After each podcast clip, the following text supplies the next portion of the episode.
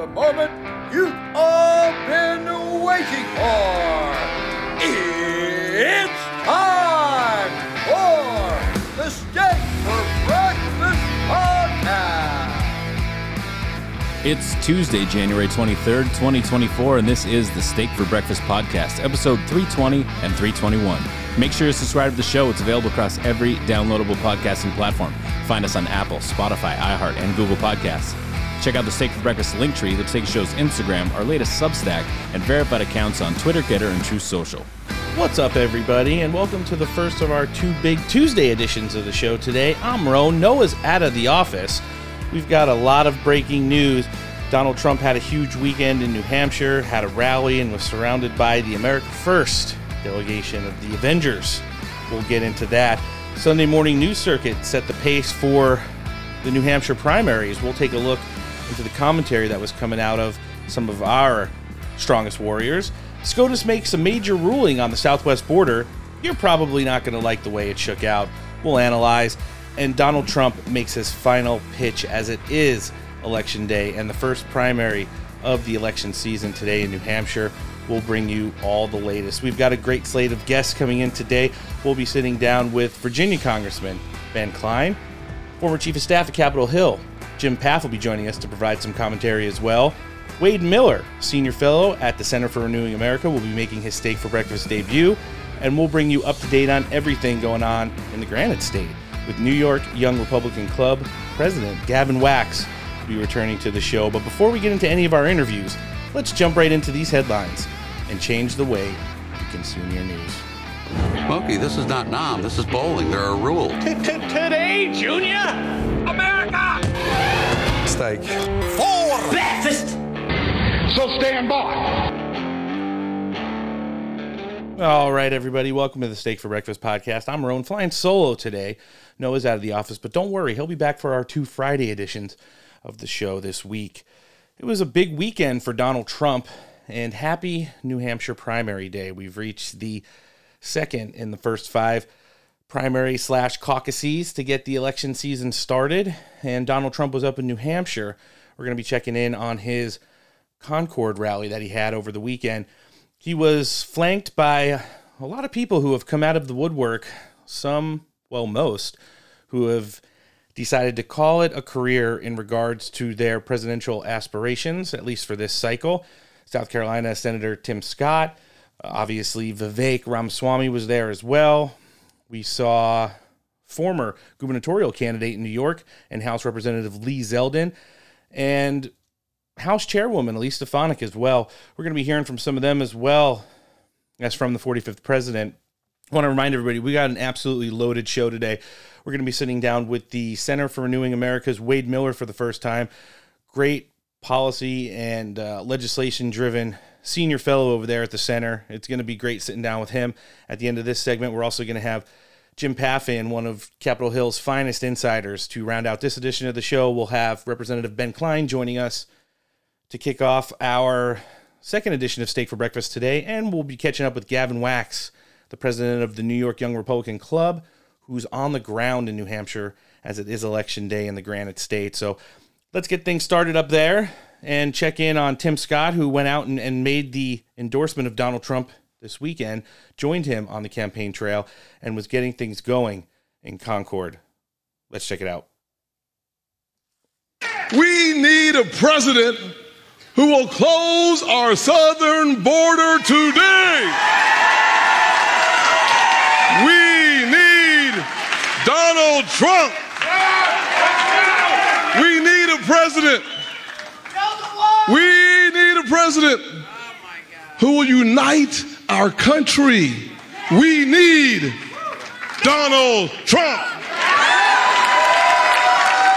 We need a president who will protect your Social Security and my mama's Social Security.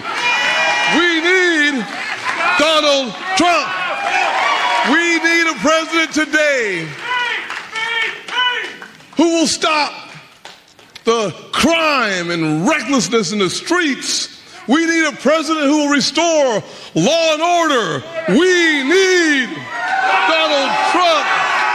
Oh, we need a president who will lower our taxes and not raise our taxes. We need a president like Donald Trump.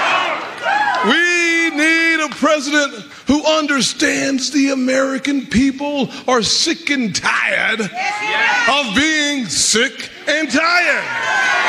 We need, we need a president our foreign adversaries are afraid of and our allies respect. We need,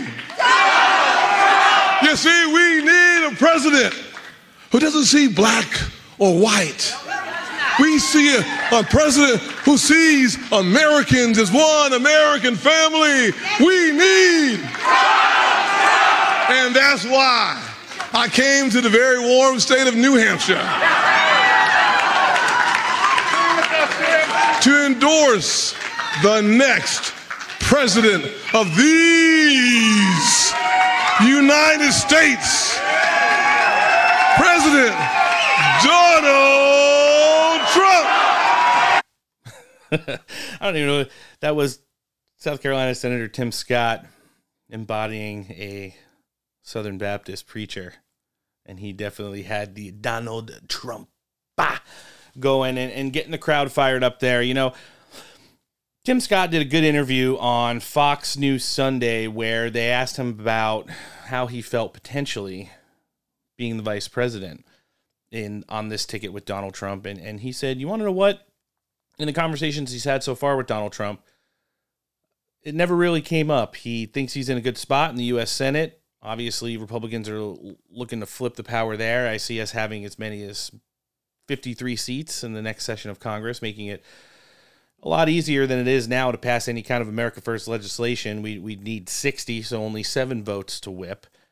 In addition to that, he said that he takes himself back to the first Trump term in office where he had a great relationship and, and accessibility to Donald Trump in the Oval Office. And, and he hoped and, and made it a point in speaking with Donald Trump that before he endorsed him, then he would reassure him of some of those same things. So I think that's a really big component there. And, and when you're looking at what some of these people may or may not be looking for politically, I think the case is a lot different with somebody, let's say, like Doug Burgum.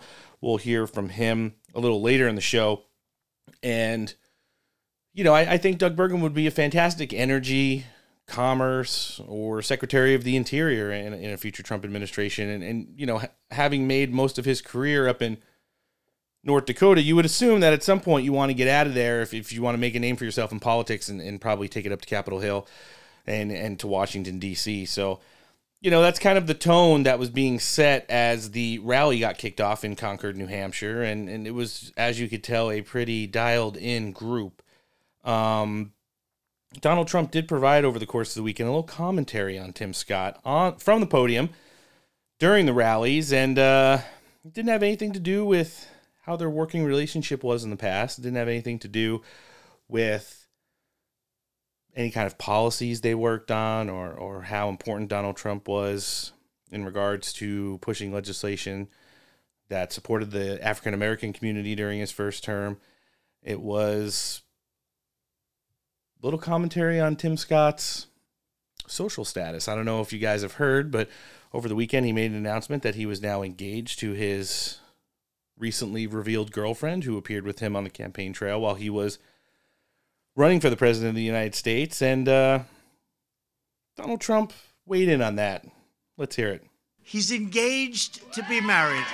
We never thought this was going to happen. What's going on?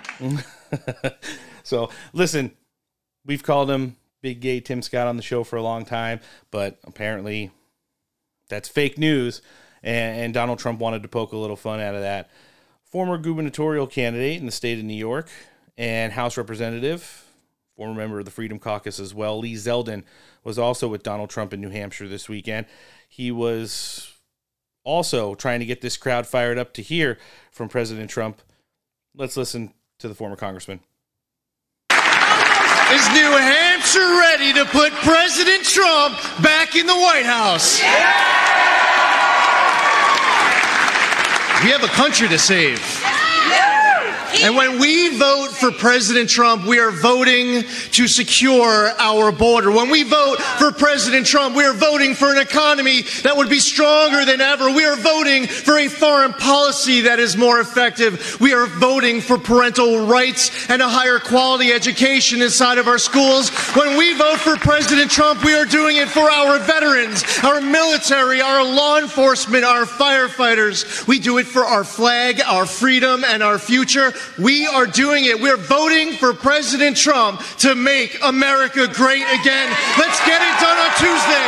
Let's get it done in November. God bless all of you, and thank you for supporting this great president.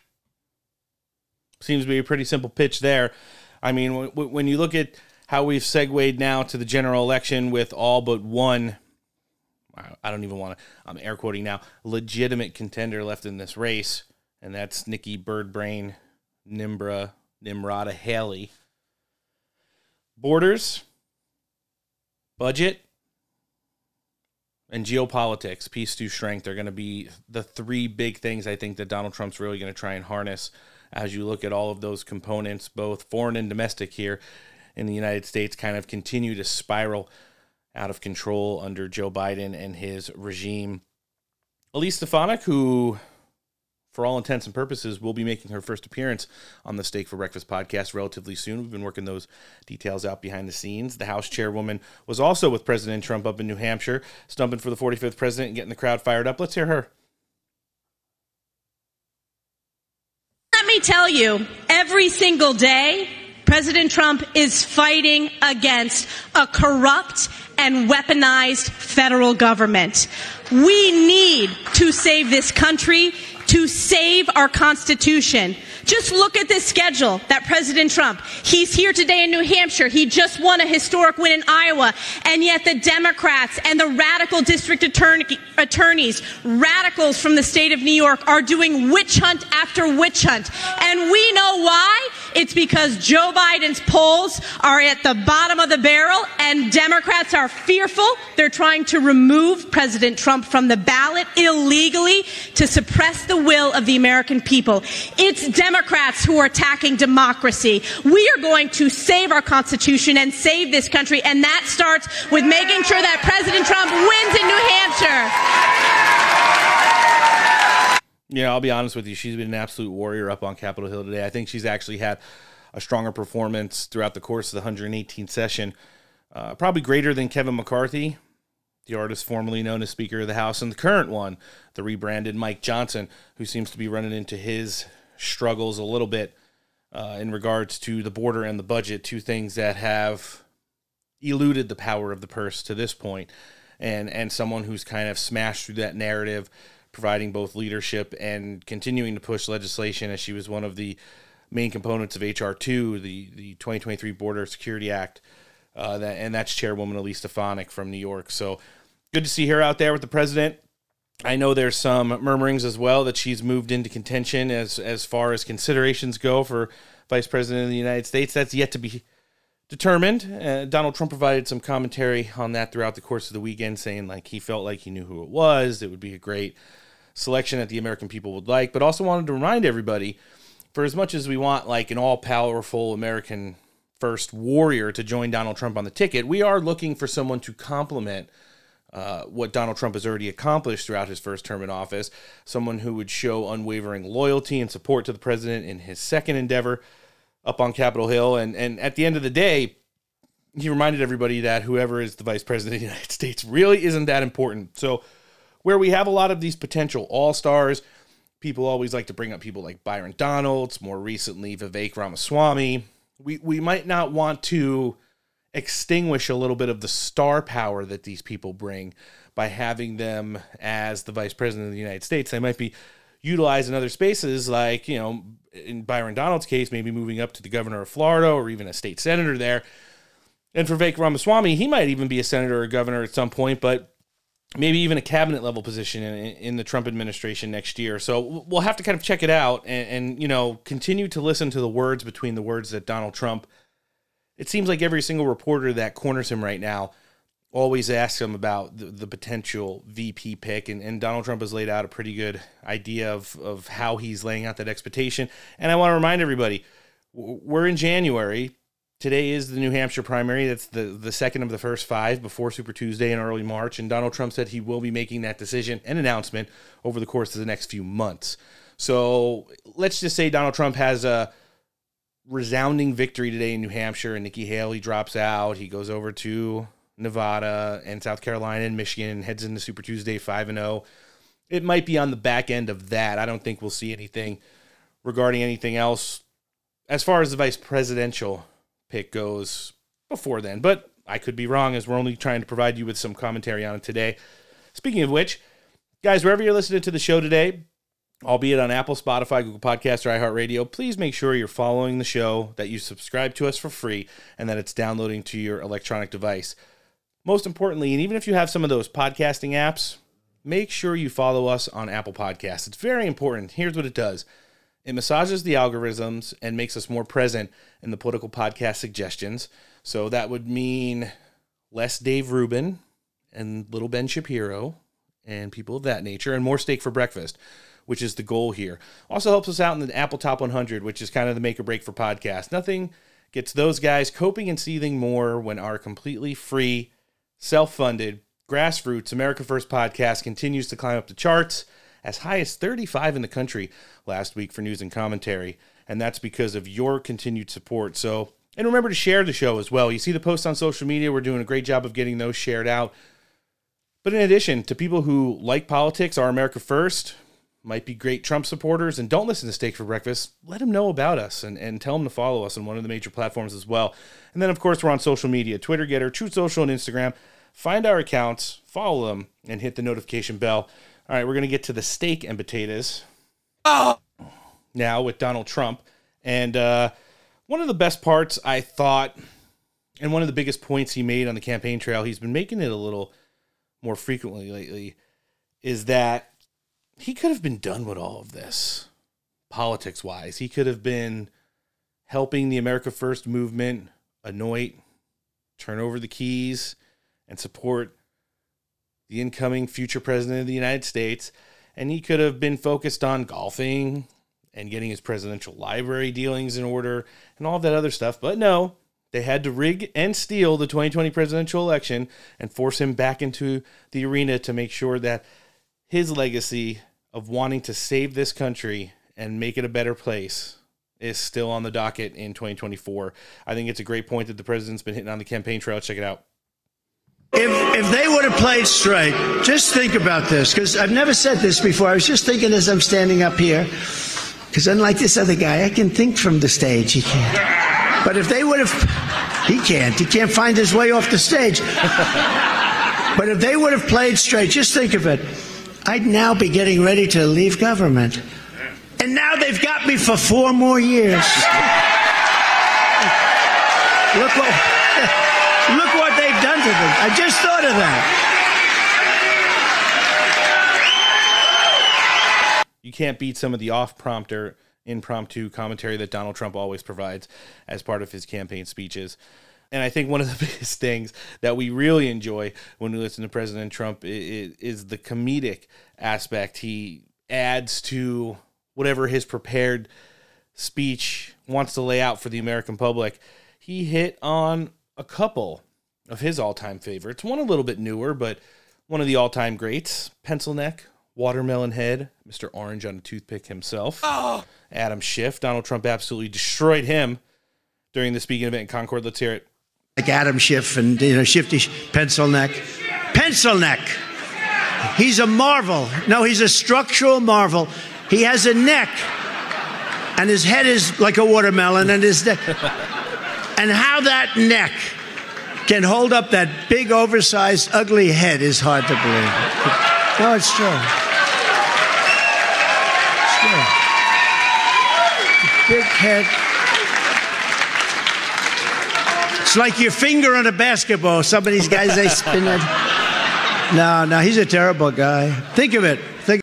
And he's a horrible human being as well. You know, Adam Schiff got lit up pretty bad last night during the senatorial debate out in California where the Republican challenger pointed out that, you know, he lied on numerous occasions to the American people and that he'll never be able to live that down. And when Adam Schiff kind of pushed back on that and said, "Oh no, I didn't do that. I did that to save democracy." He's like, "Yeah, well, you were also censured in the House, which means that they found you guilty of said lying." And to which point, you know, he does his whole eyes bugging out of his head and looking all red in the face, like when what is it? Total Recall when they get pushed out on, onto the Mars surface and they their their eyes start bugging out of their head and stuff.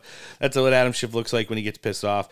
He also wanted to do uh, Nikki Haley no favors and, and, kind of landed a couple body blows to her. Do you want to play that clip for you guys? Let's hear it. Presidential timber. Now, when I say that, that probably means that she's not going to be chosen as the vice president. You, you know, you can go.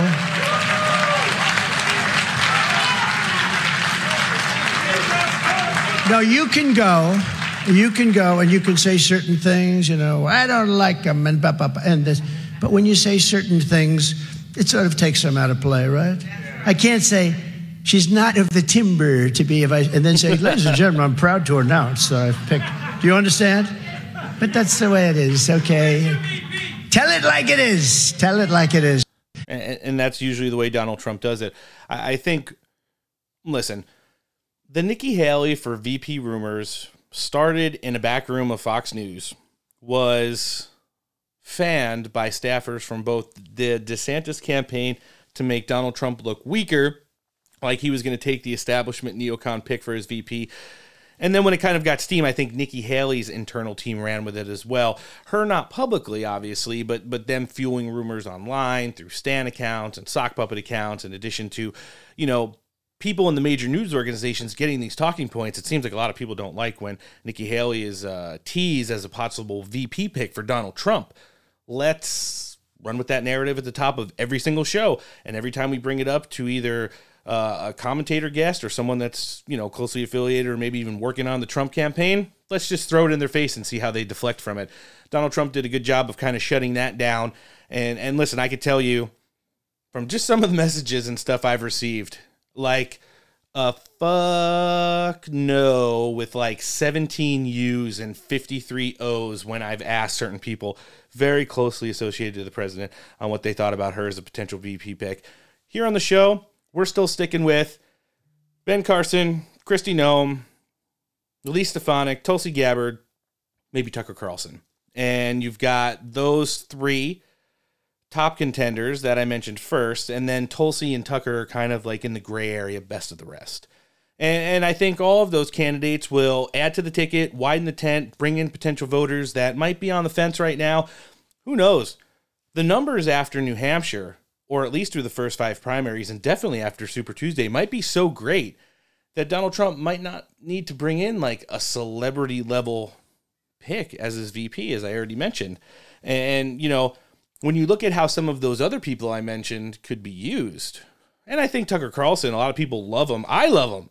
I think he'd be a fantastic vice president pick. Doesn't sound like he wants it, and he just started his own news outlet. So, but I mean, when you look about the other people being potentially used in in, in a future Trump administration, Ben Carson, Kristi Noem, Elise Stefanik, and uh, Tulsi Gabbard, even though I can't stand her prior voting record, it's it seems like that she's made it a thing to announce that she was wrong in the past and, and has officially walked away from the Democrat Party. So we'll have to see how all those people are utilized as, as you know, time moves forward. Donald Trump had one of his obviously standard closeouts to end the Concord, New Hampshire rally on Saturday night. And we're going to play a little portion of that now before we get ready to jump in with Wade Miller of the Center for Renewing America. Let's check it out. We will make America powerful again. We will make America wealthy again. We will make America strong again. We will make America proud again. We will make America safe again. And we will make America great again. Thank you very much, New Hampshire. Thank you. Go out and vote. God bless you. Thank you. Thank you. And that's how he's closed out all of his rallies. It's how he closed out the one he had last night at the the Margate Resort in Laconia, New Hampshire. We'll get to that on the back end of our second edition of the show today. Right now, we're getting ready to jump in with Wade Miller from the Center for Renewing America. But before we do that, let's check in with one of our partners. I think it's time we had a conversation about a good night's sleep. Pillow King of Minnesota, Mike Lindell, and the apparatus known as the My Pillow family has been cranking out savings down at My Pillow for over 20 years. And for the first time in 20 years, they've changed the long-standing My Pillow and now have the My Pillow version 2.0. You enter promo code STEAK at checkout, you're going to get buy one get one free. In addition to that, they've got great savings on all things like My Pillow dog beds, the Air Lindell version 1 and 2 My Slippers, and Giza Dream Everything. If you're more of a morning person, they've launched My Coffee. It's available in the bean, the bag, and the pod. When you enter promo code STEAK here, you're going to get 25% off your order or 50% off when you make it a monthly subscription. MyPillow.com forward slash steak for anything sleep related. If you want the coffee, mystore.com forward slash steak, or you can always talk to a qualified pillow representative. 1 800 658 8045. All right, joining us first on the show today, this big Tuesday edition of the Steak for Breakfast podcast. He's the executive director of Citizens for Renewing America. Happy to be sitting down with Mr. Wade Miller for the first time. Wade, welcome to the show. Thanks for having me on. Appreciate it. Well, we've been trying to get you for quite a while, and we're glad to finally have you. We've got a bunch of stuff to talk about. We're going to have Congressman Ben Cline, who sits on a lot of the concerning committees, Judiciary, Appropriations, and Budgetary, uh, to kick off our interviews in our second edition of the show today. And we're also going to be talking about some of the struggles that we're having up in the Republican House on Capitol Hill. It seems like, for all the praises that the congressmen and women who come on our show, and I'd say it's about 40 or so a month now, have to say about Mike Johnson. He's a great guy, constitutional scholar, extremely godly man. You're not going to find any social problems wrong with him. When it comes to taking on the long established leadership on the other side of the aisle and without any help from Mitch McConnell. He's ran into some of the normal speaker issues that a Republican House usually faces when they don't have control of the Senate or a president in the White House, and that has to do with the budget and the border. So as we see this shaking down, we'd love for you to provide some commentary on it. Sure. So I think that the problem that people are having with Speaker Johnson at this point is at every single point that he's had a, a decision to make, he's made the decision that is the easiest for the uniparty, and he's basically been going along with the the uh, easiest ground for Democrats to get what they want with the least amount of controversy. The problem with that is that none of the solutions that we're seeking will be uh, uh, achieved if you don't use some sort of leverage point to force Democrats to the table to negotiate uh, and, uh, or put them on kind of their back heels and kind of force them to accept something in exchange for government funding or, or you know any other must pass piece of legislation. So, like a great example of this is, you know, uh, the the debt limit deal over the summer was not a great deal at the time because of some budget gimmickry and the way CBO scored it. It turned out to actually, in hindsight, be a great deal because if you do a year long CR, uh, continuing resolution, it would automatically cut like $73 billion from all of the non defense discretionary uh, parts of government, which is all of the woke and weaponized uh, uh, federal agencies that are targeting American citizens. And then you could use that as you could say, look, Democrats, we're going to put this spending bill forward. And part of that is we're going to use this as leverage to get some other things that we want. If you don't want 73 billion in cuts to your woke and weaponized agencies, or at least not all of it, we need border security.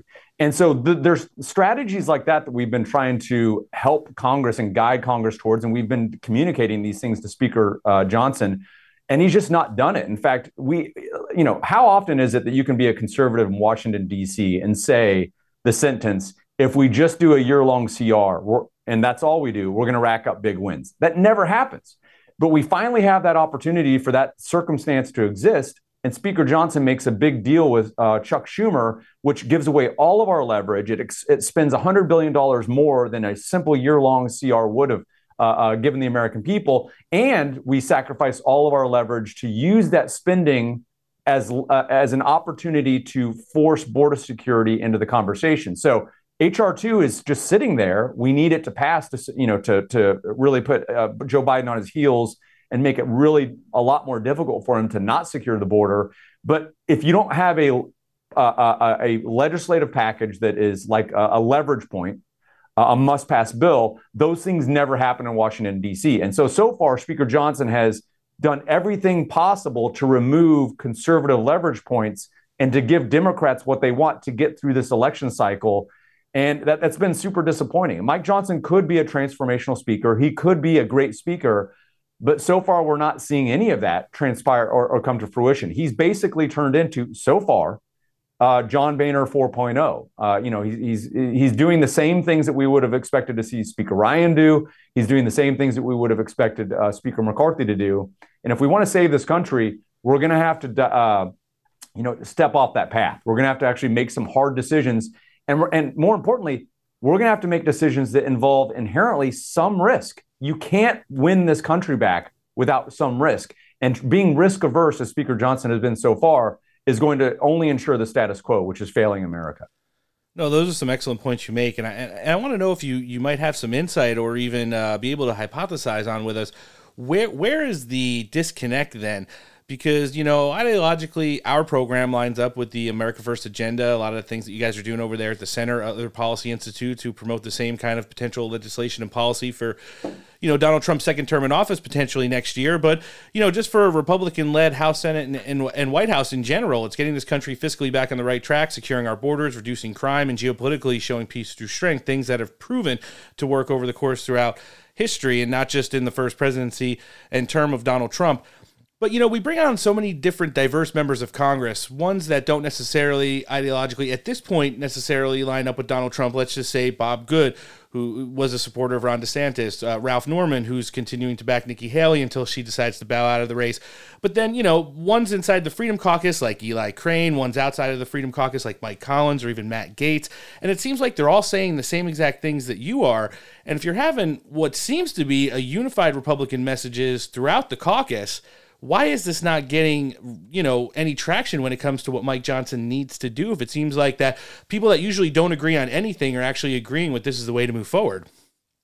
Well yeah i mean and some of our best members of congress have had different viewpoints. If you're talking about eli crane uh, uh, gosar biggs roy good norman these are the guys who actually get the argument. Putting aside presidential politics putting aside that you know we have a, a clear preference for the america first agenda my boss was the OMB director for President Trump and, and is a big supporter. I think one of the first cabinet officials to endorse Trump when he uh, announced that he was running. Correct. But our army is on the in the right place on policy. They may have some different opinions on presidential candidates, although that field is uh, now narrowing very quickly in a good way.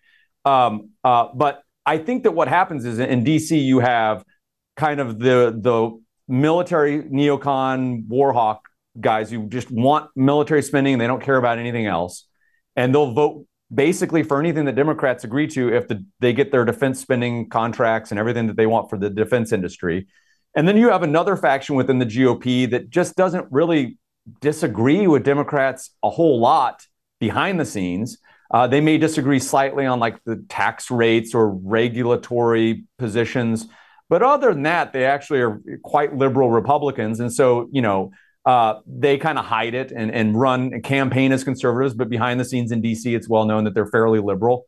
Uh, and then you have a conservative coalition that is ideologically on board with us, but they don't like to take chances. They don't like any, uh, you know, if we're talking about potentially pushing this into a government shutdown so that you use that leverage point to force Democrats to the table, like you're never going to get anything done transformationally uh, it, unless you have total control of government. And by the way, Republicans have had that and still didn't get anything done too. Uh, and they, that was a big reason why Trump didn't get a lot more things done than, than he would have liked to, because Paul Ryan and Mitch McConnell didn't help him get a lot of these things done. Yep. Uh, uh, but they don't like the risk. They don't like the political risk and optics, and they're worried about ruining their reelection. And I think at the end of the day, we need more members who care less about their own reelection prospects and have more of like a founding concept, which is we are going to take an enormous amount of risk. It may cost us. It may cost us our seats. It may cost us our livelihoods, but it's the right thing to do to save America. And you see a lot of those members in the Freedom Caucus, but you don't see a lot of that outside of the Freedom Caucus. Until more members come to DC th- with the mindset of we need to save this country and we're going to do everything it takes, you're going to get a lot of the uniparty status quo, which is Mike Johnson and most of the Republican conference doing everything they can to just basically uphold the status quo where nothing changes except for the status quo is a slow march to national failure. No, it's the truth, and and you know when you when you look at some of the uh, opportunities they've had to really transform things up there. I mean, we know this is a process, and, and through the process, there's growing pains, and it's not necessarily something you could change with, let's just say, the flick of a light switch. I think we have missed out on a lot of opportunities, and you know, we've moved the potentiality for a government shutdown into kind of dangerous waters. The way we're looking at it, Wade, you might think it's different But after you get that latest CR vote where you had over 100 Republicans side with the Democrats, and for a lot of the reasons that you just outlined, I think the Democrats now have a bargaining chip if Republicans want to continue to threaten government shutdown because now we're in the midst of a presidential primary season. The Democrats have been able to identify a lot of the congressmen and women, both in the House and Senate, who are out stumping for President Trump, who are promoting the America First agenda, and, and, and the likelihood that he's going to be able to win back the White House next year. So let's just say and I'm air quoting now, MAGA Mike decides to shut down the government, you give Chuck Schumer, Nancy Pelosi, Hakeem Jeffries, and everybody around Joe Biden to go out and say, hey, look, this is the guy that Trump wanted as the speaker, and it didn't look like he was going to do it at first, but now at the direction of Donald Trump, he shut down the government, so we can't work on border security. This is why Republicans are holding everything up. A government shutdown, I thought, would have been something great maybe even around or before the time Speaker McCarthy is gone. But now that we're in an election season, the Democrats could use it against us. And that's certainly the argument that the establishment wanted to get to. So the reason they didn't want to do it last fall is if they can delay, delay, delay, then this argument does become, you know, in play. Like there there are more risks to do it now than there were. There were essentially no risks last fall. No one goes into an election booth and makes a decision because something that Congress did an entire year ago. Most of what Congress will be, uh, or what, most of what voters will care about when they go into a voting booth is what has happened in the last several months uh, last few months, this month, last month, and how do I view the outlook of this country right now? Uh, and so there was no risk last year. There's increasing risk the longer you wait. But even then, like there's ways you could do this. Like the House could pass a year long CR right now, and then you're forcing Democrats to vote against it and shut down the government. Now, you and I both know that the media will still say that Republicans are shutting down the government. Correct. But, but there are things that Republicans can do to put the optics of it to make it really difficult for the media to spin this in favor of Democrats. Like Republicans can hold a CR vote, a year-long CR vote every day for a month, every day of a shutdown. They could put uh, put forward individual appropriations bills. They could say, okay, you don't want to vote for a year-long CR to fund all of government. Here's an appropriations bill to, to fund the VA and to and to help our veterans. Force them to vote against that, and you just start piecemealing government funding together we know how to do this. The strategy exists, the how to do this and win. The problem is, is that Republican leadership and the Uniparty don't actually want to do any of this, and they don't want to take any risk at all. And so they don't want to even consider like the best way to, to approach it and, and how to win it if we did do, do it. So they don't listen to any of this. And that's and that's a big problem. One of the solutions I think is increasingly is going to have to be states uh, taking it upon themselves to just kind of thumb their nose at the federal government and start doing like like we're seeing in Texas. Like Texas yeah. needs to just tell the feds to pound sand. This is Texas, Article 1, Section 10, Clause 3. We have a constitutional authority to do what we're doing. You and, and Republicans and Democrats in Congress can twiddle your thumbs all you want. You're not going to solve anything. We're going to do it ourselves. And you don't have a constitutional power to stop us and just do what they're going to do. Uh, and that's the type of thing we need to start seeing from states to compel action by by Congress to actually come in and, and, and, and be the answer to these problems. So, what does it say for border security in this session of Congress? I, I know that from some of the congressmen and women that we've had on recently, again, we're going to be sitting down with Representative Cline from the Freedom Caucus in our next edition of the show today, and, and we're going to talk about that date that they've set to possibly bring articles of impeachment against Alejandro Mayorkas. But from the posturing and the narrative of, the Biden administration, all the way back to a couple weeks ago when they had him do the Sunday morning news circuit, go down to the border and kind of essentially dare Republicans to do something about it, all the way up today to where John Kirby and Karine Jean Pierre are, are leaning on that Supreme Court ruling from yesterday, which we're also going to touch on in our second edition of the show today, basically to to say in defense that what Republicans are trying to do in regards to the southern border is not working, and and if they can't come up with a compromised uh, or plausible solution to border security, which the Biden administration is saying that they have, it's it's not. We all know it's just more money to process people faster, make it look neat and cleaner, and get them into the United States as as quickly as possible. Then, then now that now they have another component to lean on with that Supreme Court ruling yesterday. As you saw that kind of break in real time, what were your feelings when you when you saw that break across the news wire? Well, the decision was wrong. I think that the uh, uh, you know the states have a clear constitutional authority to do what they need to do. I think one of the problems is that Abbott has not been clear in what authority he's relying on. Is he relying on SB four, a state law on tr- criminal trespass? Is he trying to uh, make a legal argument about peeling back Arizona v. U.S. and setting up that legal fight, or is he invoking a constitutional authority? So I think it was he made it a little bit easier for the uh, for the Supreme Court to you know issue a stay uh, and allow the uh, Border Patrol to move forward. I think that he needs to be very clear that it's a constitutional authority and take additional actions and force new court uh, act, uh, lawsuits and, and, and predicated on that fight. Uh, but you know, even here, like Speaker Johnson could uh, put forward a funding bill for all of government except for DHS, and then have a government shutdown fight on just DHS and use that as leverage to get HR2 across the line. There's there's a million ways you could skin this cat. There's ways to pick the fight that minimize the pain uh, that otherwise might come out of a you know so-called government shutdown fight. Uh, fund all of defense, fund you know all of the other import- ed- Department of Education, fund all of the you know VA, all of these politically sensitive issues, and then you know don't fund DHS and pick a fight on just this. There's ways that you could ladder the spending authorities to create opportunities here, and then at the same time. Uh, you know, states can start picking their Article One uh, constitutional uh, powers, and of course, we're filing an amicus brief to, later today in support of Texas's constitutional authority to repel an invasion or uh, you know imminent danger that's uh, uh, befalling their state. So there's a lot of different options here. The problem is is that so far the people with the ability to pick these fights and to force a national discussion on them have been giving Democrats a pass by taking the uh, the easiest route out of these these fights and you know trying to basically kick all of these conversations into January of 2025. You know, Texas doesn't have that kind of time. Every no. day, bad things are happening there. They need relief right now, and there's some members that are willing to fight on this, uh, uh, but we need more to pick a fight in that at the state level and the federal level. No, it's the truth, and and you know Republicans are going to have quite a job of retaining power in the House. But when you look at some of the you know, people who are running in these elections to get up on Capitol Hill next year and what members of the Freedom Caucus or the America First Vote delegation are, are starting to endorse them. We're, we're, identifying those candidates and making sure they're constantly coming through the show so the American people can hear them, support them, and hopefully get them over the finish line in November. Wade, last thing I want to touch with you on you know, it's election day in New Hampshire. We have pretty high expectations for Donald Trump to have a successful victory there.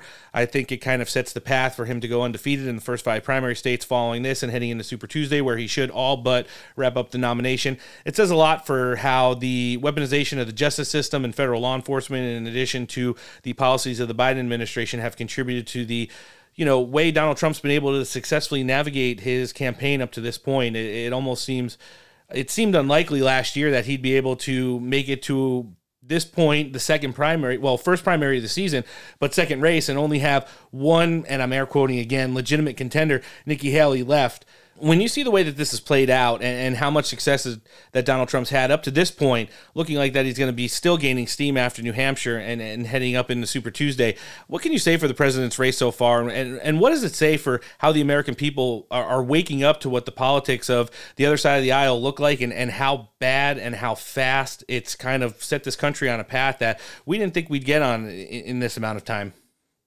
I think it shows you that there's been a fundamental shift in the Republican Party electorate. They're tired of the old corporatist Republican guard that didn't really care about, you know, um, they were more interested in, in, in, in tax breaks for the rich. And look, I, I am for low taxes.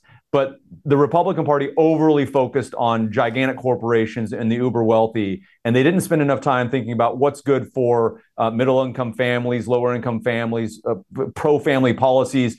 And Donald Trump represents kind of a blue collar America, and people fundamentally believe that he is there because he cares about the welfare of their family and how they're going to put food on the table and they're, they're and it's showing in, in the electorate. It's not a sentiment that's gone away. He's as strong as ever. I mean, if you think back to Iowa, uh, yeah, Iowa in 2016, he got 24 percent. Yep. He now got over half with a similarly competitive and, and, and like good field. These are not like nobodies. It's Nikki Haley and, and Ron DeSantis. They're accomplished politicians, and he still dominated the field. I think that you know today is probably going to be the high water mark for Nikki. I don't think it gets any better for her and I still don't. I still think that Donald Trump's going to dominate today. And from here on out, we're getting into Trump, like heavy Trump country. So uh, I think that after today, the writing should be on the wall that this is, uh, even though we all kind of realize that this is now a one-person race, and Donald Trump's the guy, and we need to get behind him and and fight the Biden agenda and, and, start working to you know make America great again to not be too cliche. No, you have to be, and and I'll even do you one better. It's now more than ever that we have to get somebody in there who's not only done the job that you could say uh, both our geopolitical foes and allies respect, and, and at the end of the day, whether you like the way the man talks or sometimes presents himself, the world was a much better and safer and more prosperous place. Everything from peace deals to border security, the economy, and everything in between. So you know, where there might be strong competition in presidential elections down the road. I think this one it's clearly been defined that it's going to be Donald Trump again. We've only had one race like this one other time in the history of our republic, and that was obviously Grover Cleveland as the non-incumbent incumbent who was able to retake the White House back in the late 1800s, early 1900s, and and the way we're it's shaping up right now, Donald Trump has a very strong chance to do so the same. Wade, this has been awesome sitting down with you for the first time today. We can only hope that you'd come back and join us. The commentary was awesome. We're going to be live linking the Center for Renewing America in our show description today. But for anyone that wants to follow you on social media, pretty apparent that they need to. Where can they check you out? Yeah, uh, AM Renew Citizen. Uh, we're on all the Twitter uh, accounts and and uh, social media accounts. Uh, Russ Vought is our president, of course, and he's kind of been my mentor for a, a, number of years now, and he's a good guy to follow if you want to kind of tap into the mind of uh, what America First agenda, policy agenda looks like in the the next Trump administration. Uh, you know, he worked very closely with Donald Trump uh, through OMB last time, and he's got a lot of good ideas that uh, I think most Americans haven't heard yet. And I think that uh, people should be excited uh, about the policy implications of the next Trump administration because it's going to be great for America. And it's, it's really going to put us back on uh, the track of, of fixing the problems we've been facing. No, it certainly is. We love when Russ comes on the show as well, and we'll be looking to have you guys both back at some point in the very near future. This is the executive director at Citizens for Renewing America, Mr. Wade Miller. Thanks for joining us on the show. Have a great rest of the week. Thanks for having me on. I think this election right now is very simple. It's a very clear contrast. You have two individuals who have a four year record to run on. One has a record of success coming from a posture and a position of strength in Donald Trump, and one who comes from a position of weakness.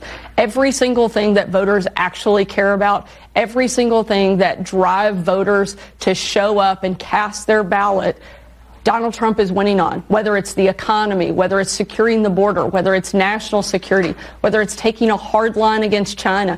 Every single one of those major issues that really drive voters, Donald Trump is dominating Joe Biden on, and they both have clear records in which to run from. And I have no doubt that the matchup yeah. in November will declare Donald Trump a clear victor because of that that contrast. And that was Arkansas Governor Sarah Huckabee Sanders. Listen, for the first time in a very long time, the Trump campaign was able to send a lot of their surrogates and political figures who are supporting now openly have endorsed Donald Trump out into the Sunday morning news circuit as we're painting a picture for you here on the show.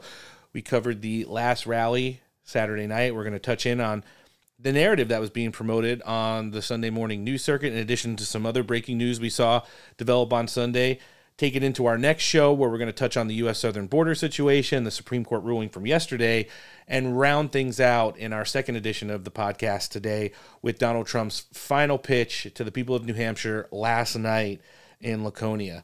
So, Sarah Huckabee Sanders just kind of laid out some of the itemized agenda items there, which the American people, I think, are really starting to understand that Donald Trump gave them a lot better opportunity to financially survive, literally survive, and prosper during his first term in office.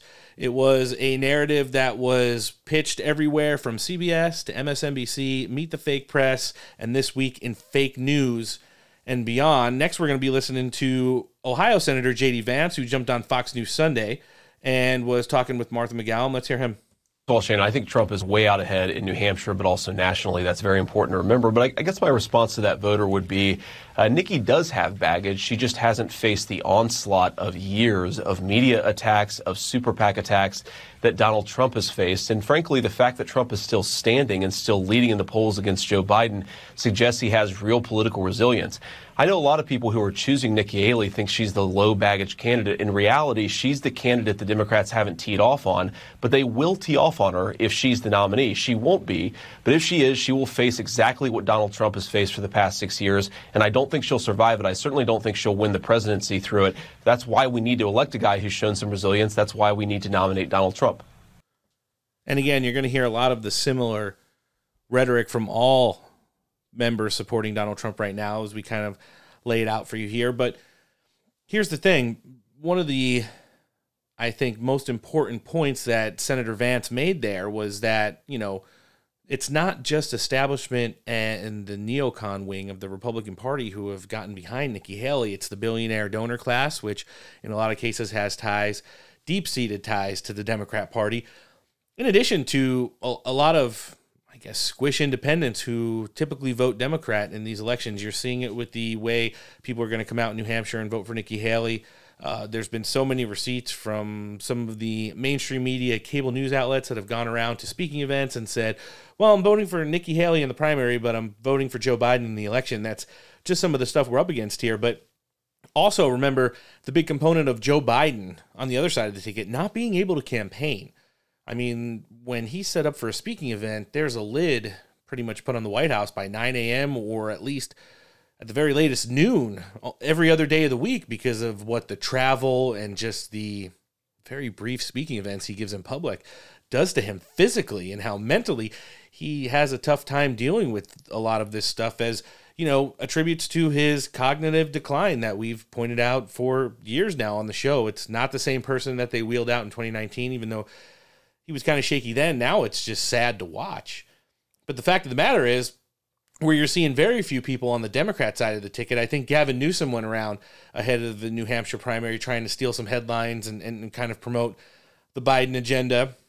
You're not seeing any of the all stars out there where I feel like once Donald Trump has trimmed this field to where it looks like he's going to secure the nomination, that's when you're going to see Barack and Michelle Obama, Elizabeth Warren, and all of the Chuck Schumer and everybody else, the Hillary Clinton, you know, these people, Eric Holder, Susan Rice, these people who have been formerly with Joe Biden as part of Barack Obama's administration, now out there stumping for him. They're going to replace Joe Biden on the campaign trail as he continues to be the nominee on the ticket.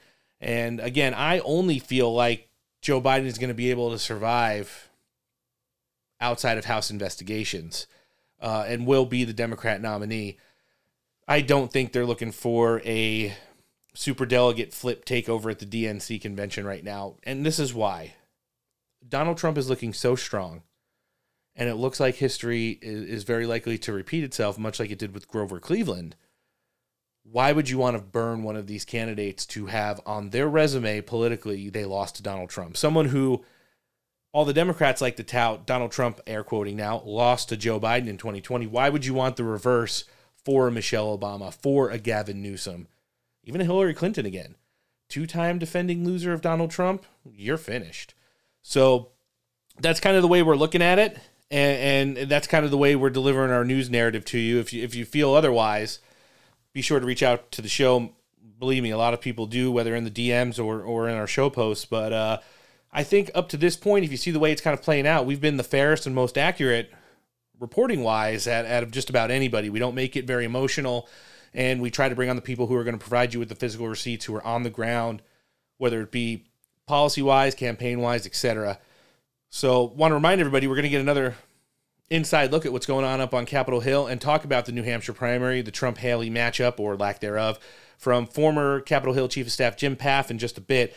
Before we do that, we're going to listen to South Carolina Senator Tim Scott, who jumped on with Dana Bash on CNN's Fake News Sunday morning. Let's check it out does America need for the next president? It would be four more years of Donald Trump. And why do I say that? I say that because I worked with President Trump on really important issues impacting American voters and American families. We worked together. I helped write the Tax Cuts and Jobs Act in 2017, the largest tax decrease in American history. Think about uniting this country. He gave the highest level of funding for historically black colleges and universities in the history of the country. We have the most inclusive economy, 7 million new jobs, the lowest unemployment rates for African Americans, Hispanics, Asians, a 70 year low for women, and a 50 year low for the majority population. That during the Trump years, we also didn't have an invasion of Ukraine. Hamas was not burning, decapitating, killing kids and raping Dana women is in seething. Israel. We had a stronger economy, a healthy military, and a safer world. When I compare and contrast, the only the only conclusion is Donald Trump. And that's the point that we're kind of laying out there for you guys. And it's great to see that a lot of these people had the opportunity to go on MSNBC, CBS, CNN, et cetera, even Fox News, where, where a majority, overwhelming majority of the viewership is, is of the boomer class. You know, a lot of us here in America First, we might have it on in the background, but all of their shows are shit. Their commentators all hate Donald Trump, and, you know, there's very little support for him on that network. So while it might be something on while you're, you know, sweeping floors or cleaning up the kitchen, it's not something that we intently watch like some of the boomer class of viewers might do. But when you are able to go on CNN, and I'm going to correct myself, that show is State of the Fake Union, not This Week in Fake News, and, and be someone like Tim Scott, a long established senator from South Carolina who happens to be an African American, ran in the presidential primary against Donald Trump, bowed out, endorsed, and now is on the campaign trail with him. It might be really identifying with Democrat voters like, okay, my life sucks and my bank account's drained. My savings are non existent. My 401k sucks. Uh, there's a lot of new crime in our area. They're using my kid's gym as a place to house migrants. And for as much as I hated Donald Trump, as a traditional Democrat voter, or maybe even an independent who would tune into places like CNN, CBS, or MSNBC, I'm now seeing this senator who said that Donald Trump not only did great things for the African American community, that's a virtue single I can get with, but he also helped write the tax cuts, which allowed me to bring home more money at the end of the day that kind of went away under Joe Biden because of inflation. Hmm. You see what I'm saying there? That that looks like it, it was kind of the messaging that the Trump team formulated for all of the surrogates that would go out and, and tackle the Sunday morning news circuit. It's not only Make America Great Again, which is the platform. It's not only borders, peace through strength, and a robust economy. It's all the little things that these people are able to produce for an outside the tent listenership and viewership that I think helps bring people to the ballot box out for Donald Trump in November, especially if things continue on this trajectory. Guys, wherever you're listening to the show today, no matter what platform it's on, hopefully it's Apple. Make sure you subscribe to the Steak for Breakfast podcast. Hit the plus button, hit the follow button. Make sure it's downloading to your electronic device. In addition, find us on social media Twitter, Gettr, Truth Social, and Instagram. Find the Steak for Breakfast accounts, follow them, and hit the notification bell. We want to remind everybody and thank everyone for all the great shares that our show is getting right now. But it's when you get in there and actually follow the show, do those automatic downloads so you never miss a now four all new episodes a week. That really helps out the show in so many different ways. We can't thank you guys enough. So there was some breaking news on Sunday. Breaking news that we didn't see coming. I thought, well, I put out a post that was it going to be on Monday or Wednesday. Um, Florida Governor Ron DeSantis, who ran one of the poorest presidential campaigns in the history of the galaxy, made a surprise announcement in a recorded statement on Sunday afternoon, which kind of sent the America First news apparatus Oh. into a tussle. He would be bowing out of the presidential race and in turn, and this is an air quote for sure, endorsing Donald Trump. It's a four and a half minute prepared speaking statement. I'm only going to play a portion of it. However, we'll talk about the lack of A, enthusiasm, and B, legitimate endorsement on the backside of it. Let's check it out. Now, over the past many months, Casey and I have traveled across the country to deliver a message of hope that decline is a choice and that we can, in fact, succeed again as a nation. Nobody worked harder, and we left it all out on the field. Now, following our second place finish in Iowa, we've prayed and deliberated on the way forward. If there was anything I could do to produce a favorable outcome, more campaign stops, more interviews, I would do it. Oh. But I can't ask our supporters to volunteer their time and donate their resources if we don't have a clear path to victory. Accordingly, I am today suspending my campaign. I'm proud to have delivered on 100% of my promises, Oh. and I will not stop now. Oh. It's clear to me that a majority of Republican primary voters want to give Donald Trump another chance. They watch his presidency get stymied by relentless resistance, and they see Democrats using lawfare this day to attack him. Well, I've had disagreements with Donald Trump, such as on the coronavirus oh. pandemic and his elevation of Anthony Fauci. Oh. Trump is oh, superior oh. to the current incumbent, Joe Biden. That is clear. I signed a pledge to support the Republican nominee, and I oh. will honor that pledge. He has my endorsement because we can't go back to the old Republican guard of yesteryear, a repackaged form of warmed over corporatism that Nikki Haley represents. Fuck you. I hate you. Now listen,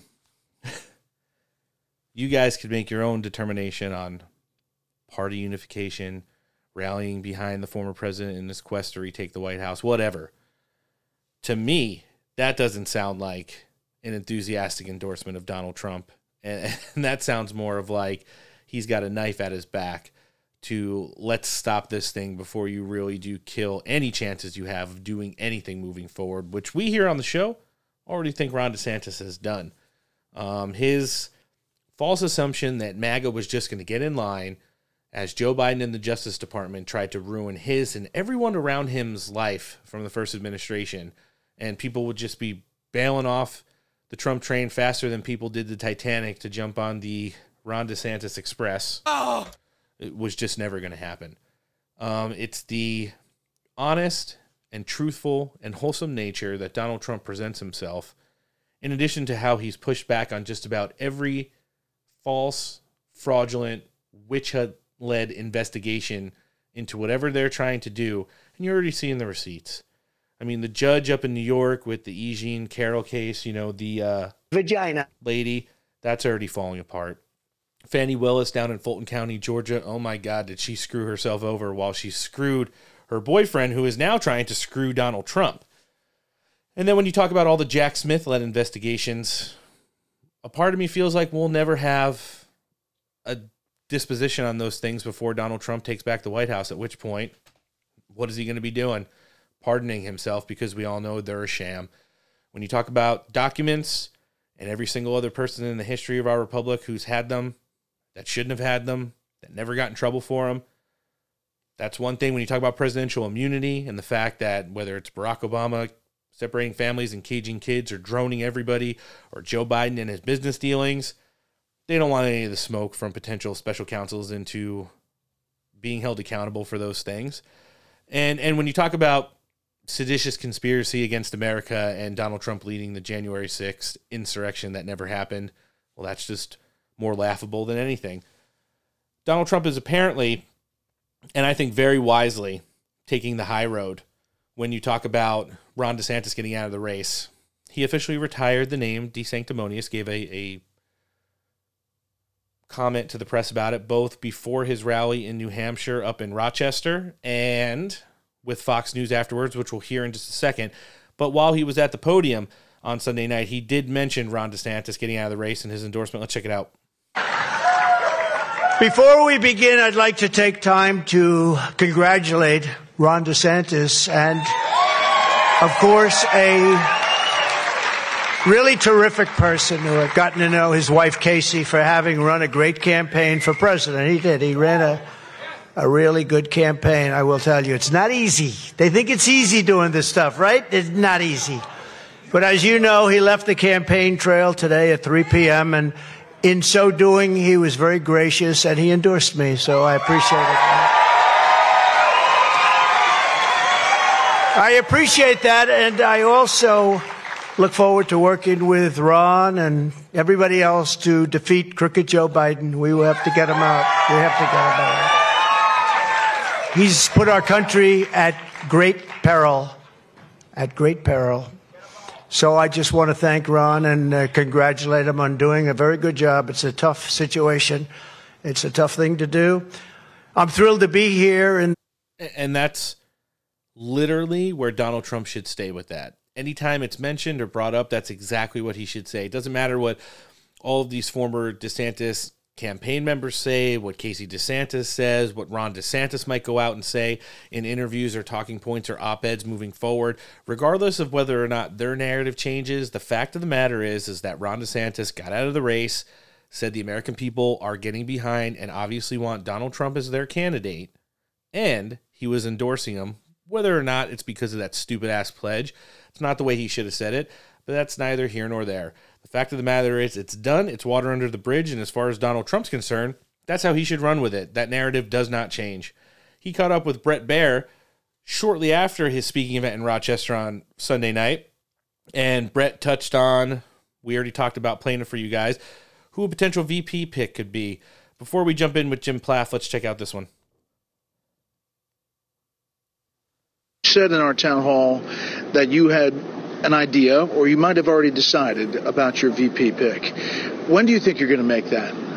Well, it's never really had that much of an effect on an election, which is an amazing thing. Both election and primary, it's never really had much of an effect. I may or may not release something uh, over the next couple of months. There's no rush to that. It won't have any impact at all. The person that I think I like is a very good person, pretty standard. I think people won't be that surprised but I would say there's probably a 25% chance it would be that person. Is Senator Tim Scott on the list now? No, he's a great guy. You know, he, he endorsed me. There's an example. Nikki comes from South Carolina. Tim Scott is from South Carolina. But if you look, the governor, great governor, another senator, Lindsey, we happen to like Lindsey, but uh, Henry McMaster knows her very well. He endorsed me. It's very hard for a governor to endorse somebody when you have, you know, I mean, Henry McMaster was the lieutenant governor under her, and he endorsed me, and he's going to be here tonight. In 15 minutes, you're going to be watching him speak. I'm going to introduce him. He's a great guy. He's done a great job. So everybody, almost everybody in South Carolina has endorsed me. What does that tell you?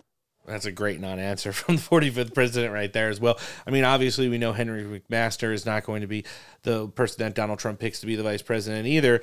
And you know, as we kind of laid out for you, Tim Scott already kind of shut this down and said he's in a good place in the Senate. Republicans look to have the balance of power in their favor next session. He just wants the continued accessibility that he had to Donald Trump during his first term in office as as kind of an open door policy for him, potentially on, on more legislation moving forward. Listen, if Tim Scott's going to get that hard behind Donald Trump as we've already heard him, if Tim Scott's going to go and take care of his socially optic situation by getting engaged and then getting married, uh, run for another term or or finish out his term as the senator in South Carolina and then throw his name in, in the hat for president in 2028, more power to him. But the fact of the matter is now Donald Trump said we ain't going to be hearing about it for the next couple months. I don't think either shortly before or directly after Super Tuesday is when we probably will start having this conversation really ramp up where it's just going to be a lot of speculation between now and then. I think we should focus on the first five primary states and then get ready for that incoming delegate count to exceed the threshold to make Donald Trump the nominee on Super Tuesday and, and kind of take it from there. Again, we're getting ready to jump in with Jim Pfaff and talk a little more about this race up in New Hampshire. We're also going to talk about some of the growing pains that are going on in the U.S. House of Representatives on the Republican side. But before we do that, let's check in with one of our partners. This episode of the podcast is brought to you by Battleborn Coffee Roasters. They're law enforcement family owned and they produce some of the best available specialty grade coffee. That means all those beans have gone through an extensive process to remove all defects. Battleborn researches all their sources, farms, and milling stations to make sure you're not getting any pesticides or chemical fertilizers. Sit back and have a cup of their borderline Mexico Chiapas blend while you're out sitting on an X or sitting in the office. High quality coffee from high quality people. Use promo code STEAK for 20% off your first order. Make sure you go check them out at battleborn.coffee. Joining us next on the show today, this big Tuesday edition of the Steak for Breakfast podcast. He's a conservative consultant and former chief of staff at Capitol Hill. Always an honor to be sitting down with Mr. Jim Pfaff. Welcome back to the show. So glad to be here, man. How you doing? Doing well. We've got a big day now. We're uh, rounding up our coverage of the New Hampshire primary, our, our little preview show. Obviously, we won't have the results till our two Friday editions of Steak for Breakfast, but it was a big weekend for Donald Trump. And, uh, you know, coming off of Iowa, there was a lot of speculation going around, uh, everything from turnout to age demographic that voted for him. Long story short, the president looks very strong heading into the Granite State primary late, a little bit later today. Jim, what do you think? Uh, you know, you've you've tracked this stuff for a long time, and you've seen the way this shakes out. We know one race doesn't always necessarily define the other, But when you look at the entirety of how Donald Trump's run it up to this point, I'm pretty sure you got some commentary that would uh, back that up. I I, I would have personally predict he's going to have a big win. Uh, the uh, Daily Mail did a poll of 851 likely voters recently. This was their final New Hampshire poll that had Trump at 57%, Haley at 37%. My guess is it's going to be bigger than that. Now, Iowa and New Hampshire, when they're coming around, you don't always precisely know what's going on. Um, they they shake out. The polls aren't always highly accurate, but let's just be candid. Trump won big time in Iowa, 98 of 99 counties. Uh, Ron DeSantis is out. Those voters are not likely going to Haley. I don't think that they are. They're going to Trump mostly. Some will go to Haley, but you know, the, a 20 point lead here essentially, uh, if it if it comes out like that or more, essentially reiterates the fact that Nikki Haley's on a fool's errand. It's not going anywhere. And she's recruiting Democrat voters to come over and help her. you know, it's just everything's wrong about what Nikki Haley's doing. And I, I really believe that GOP primary voters get it by now. And so, uh, you know, I, I just think it, it's, it's, it's possibility that she drops out before South Carolina. She's probably going to stick in because that's her home state and everything but she's not she's not going to make it there uh, so yeah i think it's a big win for for the donald today uh, we think so as well and you know when you kind of look at the way that this is all shaped up and uh, coming off of the pun intended heels of ron desantis's announcement to get out of the race over the weekend how do you see that voter base? It, it was apparent that ron desantis run a very media backed campaign but once we got through Iowa and started looking at the actual numbers in, in some of the next couple states lining up, it didn't seem like nationally uh, a base that he was trying to build was, was, resonating maybe as much as the media led us on to believe. And I think it, that was in a combination with the fact that he was probably going to finish in third or fourth in New Hampshire. And then, you know, the way the primary and caucus situation is set up in Nevada ahead of South Carolina, it would look like you could really damage the candidate for maybe future races or even just during his, uh, you know, what, what a lot of people would call the, the golden age of his career now uh, by keeping him in this race. Did you see it shaking down that way? And, uh, you know, culminating with the announcement that he gave on Sunday? Listen, I've I haven't been as negative on uh, Ron DeSantis as some have, although I think it's just was stupid for him to run because I don't think that it was his time. Maybe he gained some experience. We'll see what happens in the future. He's a non-factor now, so uh, I don't know if he's damaged for the future. But but let's be straight up about this entire process. Donald Trump was going to be the nominee. There just was never a whole lot of doubt about it. I mean, I'll give some people credit.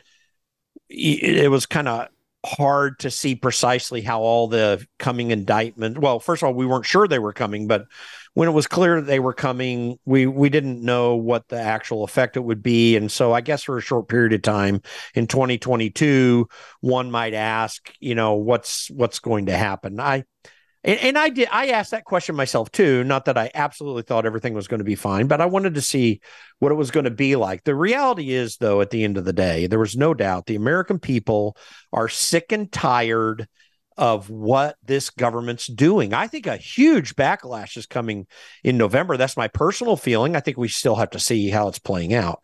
But Donald Trump was going to be the nominee. Uh, maybe it was some people thought it could be closer. He's running away with it now. Yeah, by South Carolina, this is going to be over because it's going to be obvious what's happening on Super Tuesday. The the focus has got to be right now on what do we, where do we go from here? We know that the the media is, wanted, particularly the Fox News sort of strain of media, sure, wanted Ron DeSantis to be the guy that failed because that was Paul Ryan's wish, and Paul Ryan, for those that don't remember, is on the board of Fox. Um, now it's Nikki Haley. He's definitely going to want Nikki Haley. Paul Ryan's the biggest neocon there ever was, it seems. Uh, and, and Nikki Haley kind of slightly surpasses him. Now they're going to push and kind of give her a little bit of a dig for a little while. It's going to be all over. Now the mainstream media is going to come assaulting Donald Trump if they can. And I just think they're going to look as stupid as they always have. So what the the whole discussion here is about Donald Trump. Where is he going from here? How's he going to run that campaign and how successful is he going to be in November? There is some question to November. I'm not saying that it's totally in the bag and they better work their butts off. But that's that's where we're going right now and I, I think we need to focus on it. Speaking about working your butts off, how would you uh, provide commentary on the Trump campaign up to this point? It seems like it's been a pretty tight knit circle. You've got some strong veterans in there, both from two previous Trump election bids, in addition to some of the mainstays up on, on Capitol Hill and, and in and around the apparatus that is conservative politics. I'm talking people like Susie Wiles and obviously Chris LaCivita.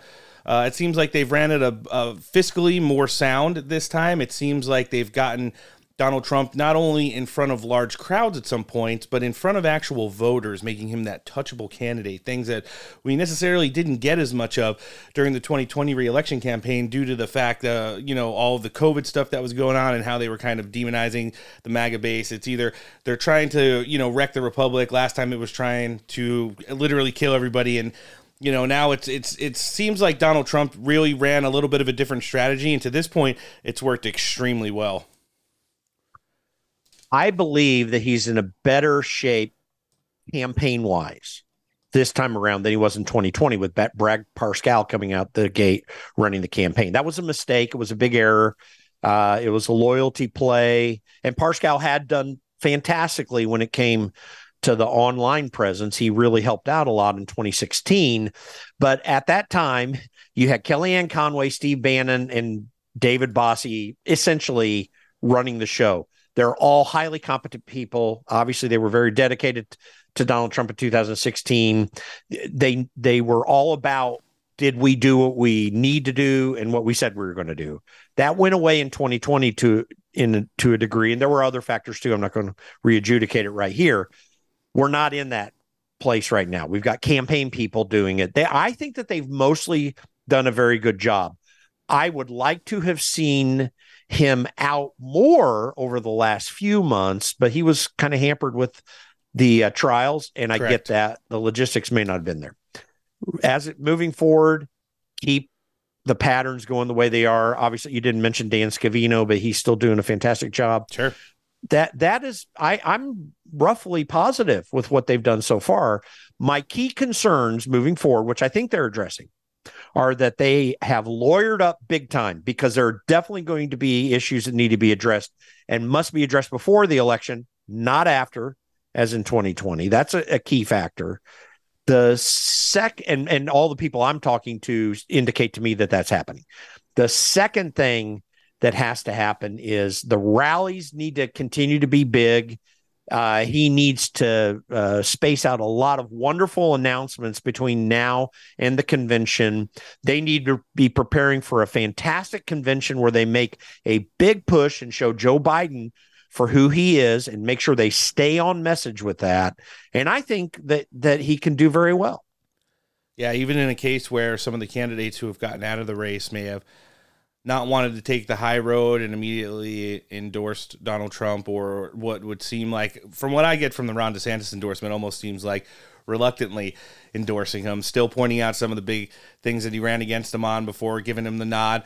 Donald Trump seems to be taking the high road at this point. Uh, I, I, think we've got plenty of nicknames to move on on the Democrat side in the future, as this race is probably going to narrow. Yeah. If not after New Hampshire, then then shortly before Super Tuesday. But uh, I do want to segue a little bit, Jim, because, you know, right at the top of our next show, we're going to be talking about a SCOTUS ruling that happened on the U.S. southern border. Uh, I don't really want to touch on that with you, but I do want to touch on a little bit of the dysfunction that's going on in the Republican House. You know, ever since Mike Johnson got the speaker gavel, I don't think he's done a bad job, but I don't think at this point he's done one that's good enough listen, I, I, I don't want to completely kill the guy here because here's the deal: when he gets into these leadership meetings, it's him and a bunch of people who have been in DC leadership, including everybody on Joe Biden, Chuck Schumer, and Mitch McConnell's team for decades. And, and Mike Johnson's only had a couple sessions up on Capitol Hill. But the fact of the matter is, is that he was put there to perform a job. And when it comes to the budget and any kind of leeway on the border, the way I'm seeing it shaping up at this point in the session of Congress is that we probably aren't going to get those single subject bills at least really focused on until next session of Congress. So I think the last hill that the Republicans can probably die on for this session is, is trying to hold Joe Biden and his regime accountable for something on the U.S. southern border. How do you see this shaping up? Well, they've already missed their opportunity.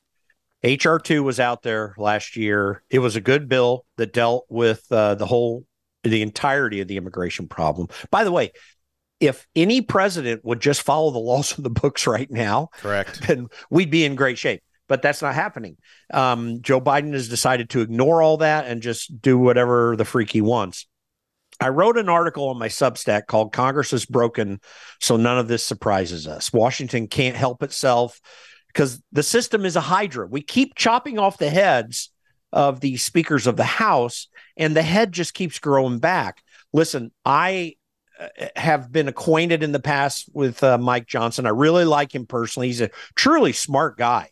And if he ever did what he's really all about, he'd be a fantastic speaker. It's not happening right now.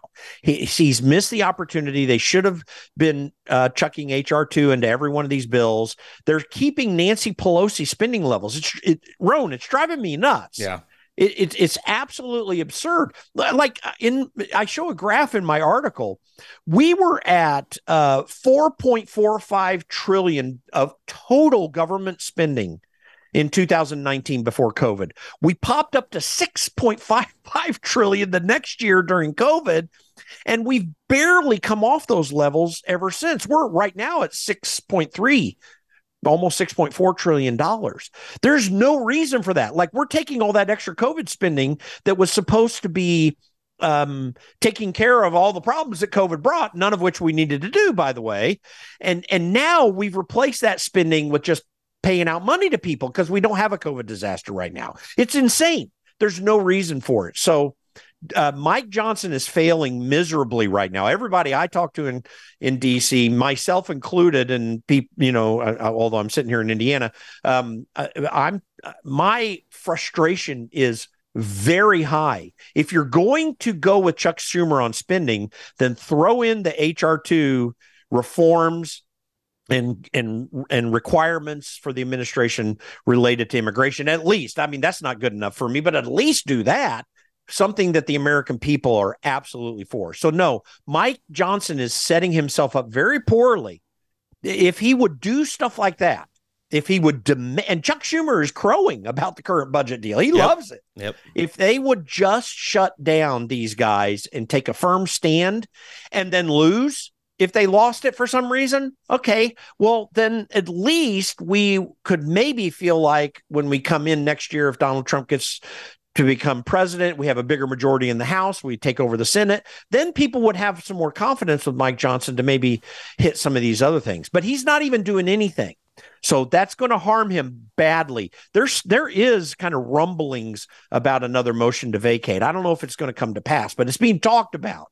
And that's sad because Mike Johnson had a lot of possibility. You know, Warren Davidson uh, had told um, uh, told uh, Chad Pergram of Fox News, who's a great Capitol Hill reporter, but he he said he was he said quote it was one of the worst votes that I ever cast so far to make Johnson speaker in the entire four terms I've served. you know Warren John, Warren Davidson's a hero, and he's saying that and was really hopeful. That hopefulness has gone away. It's got to change. We he, Mike Johnson better take a stand this year, or we've just got more problems moving forward, and we're not getting off of this problem off of this uh, roller coaster. No, it's the truth. You know, we've got Congressman Ben Cline coming in here during the uh, back end of the first news segment of our next show, and, and we're going to be talking to him on that. But listen, uh, you know, since we've got back from Christmas break, I've probably had a little over a dozen congressmen and women come in through the show.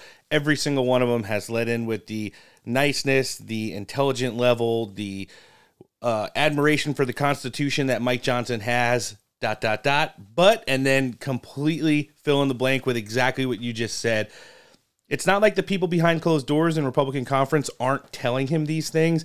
It's just that I don't know why he doesn't want to shake it up. Part of me believes that they've kind of backed themselves vote wise, especially after we got receipts on who voted which way for the CR last week, that the Democrats could actually use a potential shutdown right now uh, negatively, not only against Republicans, but believe it or not, President Trump. You know, Mike Johnson and, and Donald Trump have shown admiration towards each other, both in uh, personal visits, online postings, etc they shut the government down, and, and I could see Chuck Schumer and, and and the whole entirety of the DNC mouthpiece going on all the news shows saying, "Listen, this is who Donald Trump wanted in." This is who Donald Trump communicates with on a regular basis. And now, heading into an election year, they're trying to hurt Joe Biden's legacy and legitimacy by having a Trump shutdown. It's not the actual there there when it comes to what's going on, but that's the way Democrats will spin it. And I think right now they're trying to bait Republicans into the shutdown by saying, like, oh, working with Speaker Johnson is wonderful. The things he's agreeing to, just wonderful. And now we're kind of at like a dead end street we're, we have a finite amount of time before the next election. I, I kind of agree with you, Jim, that we're just going to ride it out and it's going to hurt Mike Johnson moving forward. But, you know, it's one of those things where we'd like to see something happen. But uh, from all the insiders I talked to, you and included, it doesn't seem like in regards to the budget or, or anything to do with the border. Because remember, at the end of the day, even if they agree on any kind of legislation, Alejandro Mayorkas has to implement it. I don't see us getting anywhere on each of those. Listen, I went to Capitol Hill in 2010 for the first time as Tim Huelskamp's chief of staff. We had that shutdown battle just before the 2012 election. And everyone, John Boehner and all the elites, uh, Republicans in DC, were pissed off because it harmed us in the next election. That's bull. We added eight seats to the majority. Correct. In that election. It's it's crazy. This this whole uh, shutdown politics thing is is a typical line. It's the Frank Luntz stupidity that that Republicans have been listening to over and over again. The fact is that if you're going to be like the Democrats, then you're not going to distinguish yourself from Democrats. Good point. We are at Nancy Pelosi levels. We are continuing the Biden immigration so called policy that he has of doing nothing on the border without making any attempt to counter it. If you're not going to counter yourself and compare yourself with Democrats, then why do people have to vote differently? Um, the the abortion issue is not going to be as big a deal, even no. though they're going to make their attempt to say it. I don't think this so. election round that did harm 2022 to some degree. But again, the bigger problem was there was no distinguishing from Democrats at all. Right. And there and that if they continue down that path, then you're going to get the same results. This is what we've been doing since the Tea Party movement. The Tea Party movement was profound you had a massive shift in the general public about what they wanted. The Republicans took that over. I remember seeing it because of the 64 new members of Congress that came in in 2010. At best, 24 held the line. And and of that 24, some of them were Jim Jordan, people that were already in Congress at the time. Right. It, they totally co-opted the Tea Party movement, and ever since they've been towing the same line. And we've got to change that pattern. The House Freedom Caucus has done well. McCarthy, by the way, just came out and said the, the House Freedom Caucus is making it impossible to govern. Well, it's not about doing the governing. In fact, Congress doesn't govern. Congress tells the people who do the governing side of things what they can do. They aren't setting the mark, they're not drawing the line. If they're not going to do it, then the American people aren't going to respond. In this year, and by the way, including in 2022, when the American people were ready for an alternative yep. and Republicans didn't offer it to them. Mike Johnson needs to do that. Every Republican needs to. If they're willing to, they'll win at at, at the ballot box. That's why Donald Trump's winning, by the way. He is an alternative. Yep. And that's it. And the more he reminds people of it, you see his popularity both in the polls and the way he's received on the campaign trail kind of uh, resonating in, in, in, those results. Jim, always awesome sitting down with you. Love having you on the show. Of course, we'll be looking to have you back soon. We want to live link everything you've got going on. So lay it out there for our listenership, including where they could find you on social medias, and we'll take care of it in the show description today. The easiest way is to go to locatejim.com. Uh, go to my Substack. You want to read the article I wrote about Congress. I got a few other articles I think you'll find interesting there as well. Locatejim.com. And of course, on Twitter, I am at Jim Pfaff. I have a link there, I think, on, on locatejim.com, but at Jim Pfaff, J I M P F A F F. Follow me on Twitter. I'm doing spaces there all the time. You definitely want to hear what I'm doing. Oh, and go to AmericanBlockchainPAC.com. That's my uh, that's my day job, I guess, CEO of American Blockchain PAC. Appreciate everyone listening, and uh, thanks for always having me on, Ron. Appreciate you guys and what you're trying to do. Appreciate you. Uh, I'll have to admit, for our listenership, we located Jim today, and as always, he provided excellent commentary on everything that's going on in politics. This is the conservative consultant, one of our great friends, former chief of staff, Capitol Hill, Mr. Jim Pfaff. Thanks for joining us on the show. Have a great rest of the week. Thanks, my friend. Guys, we're coming back with an all new edition of the Steak for Breakfast podcast. So sit back, relax, and let us continue to change the way you consume your news.